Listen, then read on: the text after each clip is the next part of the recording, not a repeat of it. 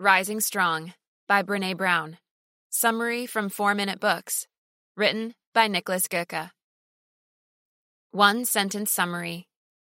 Rising Strong describes a three phase process of bouncing back from failure, which you can implement both in your own life and as a team or company in order to embrace setbacks as part of life, deal with your emotions, confront your own ideas, and rise stronger every time. Favorite quote from the author People who wade into discomfort and vulnerability and tell the truth about their stories are the real badasses. Brene Brown. Brene Brown doesn't always pick up a pen, but when she does, she writes a bestseller. Seriously, Rising Strong is her third and latest number one New York Times bestseller, all of which deal with vulnerability, worthiness, fear, bravery, and other emotions which can hold us back or propel us forward in life. Rising Strong is about recovering from failure in order to not be held back by your past mistakes from trying again. In Daring Greatly, Brene made a case for being vulnerable, but it takes courage to do so, and it entails risk. This book is about learning how to not shy away from that risk, stepping up and saying, Yes, let me try that again, even after you've failed before. The process of rising strong is divided into three distinct phases, which, once you know the underlying principles of, you can recognize and move through again and again to get stronger with each of your failures. Here are the three phases in more detail. 1. Reckon with your emotions by noticing and investigating them.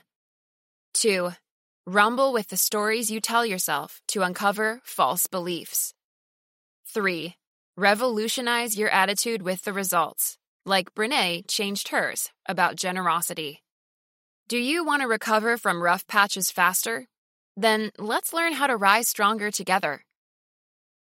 Lesson 1 Reckoning is when you pay attention to your emotions and dare to ask questions about them. Do you know someone who seems to take setbacks like they're no big deal? Someone who can pick themselves up, dust themselves off, and just soldier on despite the odds being overwhelmingly against them? I know someone like that. Me. I've always had an unwavering sense of optimism, which my parents instilled in me, but only in the past two years has it become really productive, in the sense that I rarely fret about what went wrong and instead focused my energy on fixing it. Therefore, I can vouch for the two steps Brene describes as the parts of reckoning with your emotions. 1. Recognize your emotions by giving yourself permission to feel. 2. Ask yourself why you're feeling these emotions. Be curious and investigate. The reason this works is that by being curious, you're automatically coming up with creative solutions. For example, this morning, a plumber came by our new flat to fix the water in the kitchen sink, bathroom sink, and toilet. He arrived at 8:30 a.m. and worked until 2 p.m. I had to be there the whole time, and since there's no Wi-Fi yet, I got frustrated that things took so long. After recognizing this and asking myself why, I noticed that it was because I felt he was keeping me from working, but immediately realized he's helping me and that the more things he can fix right now, the less appointments I need to make in total. My frustration went away instantly, and I could relax, let him do his work, and thank him for his help when he left. But in order to ask these questions, you first have to know what you're feeling, and that requires a lot of work and paying attention. Lesson 2 Rumbling is what happens when you write down the story you tell yourself, real or not. Trying to predict the future based on what's happened in the past is one way that the narrative fallacy makes us jump to the wrong conclusions. But this doesn't just happen with logical facts and events, it also happens with our feelings. We make up stories to cope with our emotions, but sometimes these stories turn into traps we can't seem to escape from. For example, if your partner leaves you for someone else, you'll start asking yourself what you did wrong and might eventually come to the conclusion that you didn't deserve them because they were too good for you. This will help you deal with the breakup, but it will also trap you inside the belief that you're undeserving of love in general. But it's just a story you tell yourself, nothing more. Rumbling is about keeping these stories in check. It's like a bullshit detector for your own thoughts.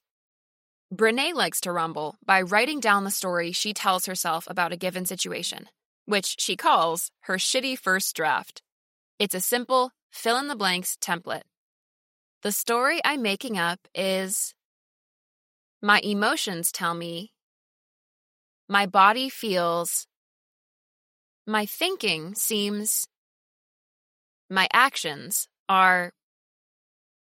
The next time you feel bad, fill in these blanks and write down your shitty first draft.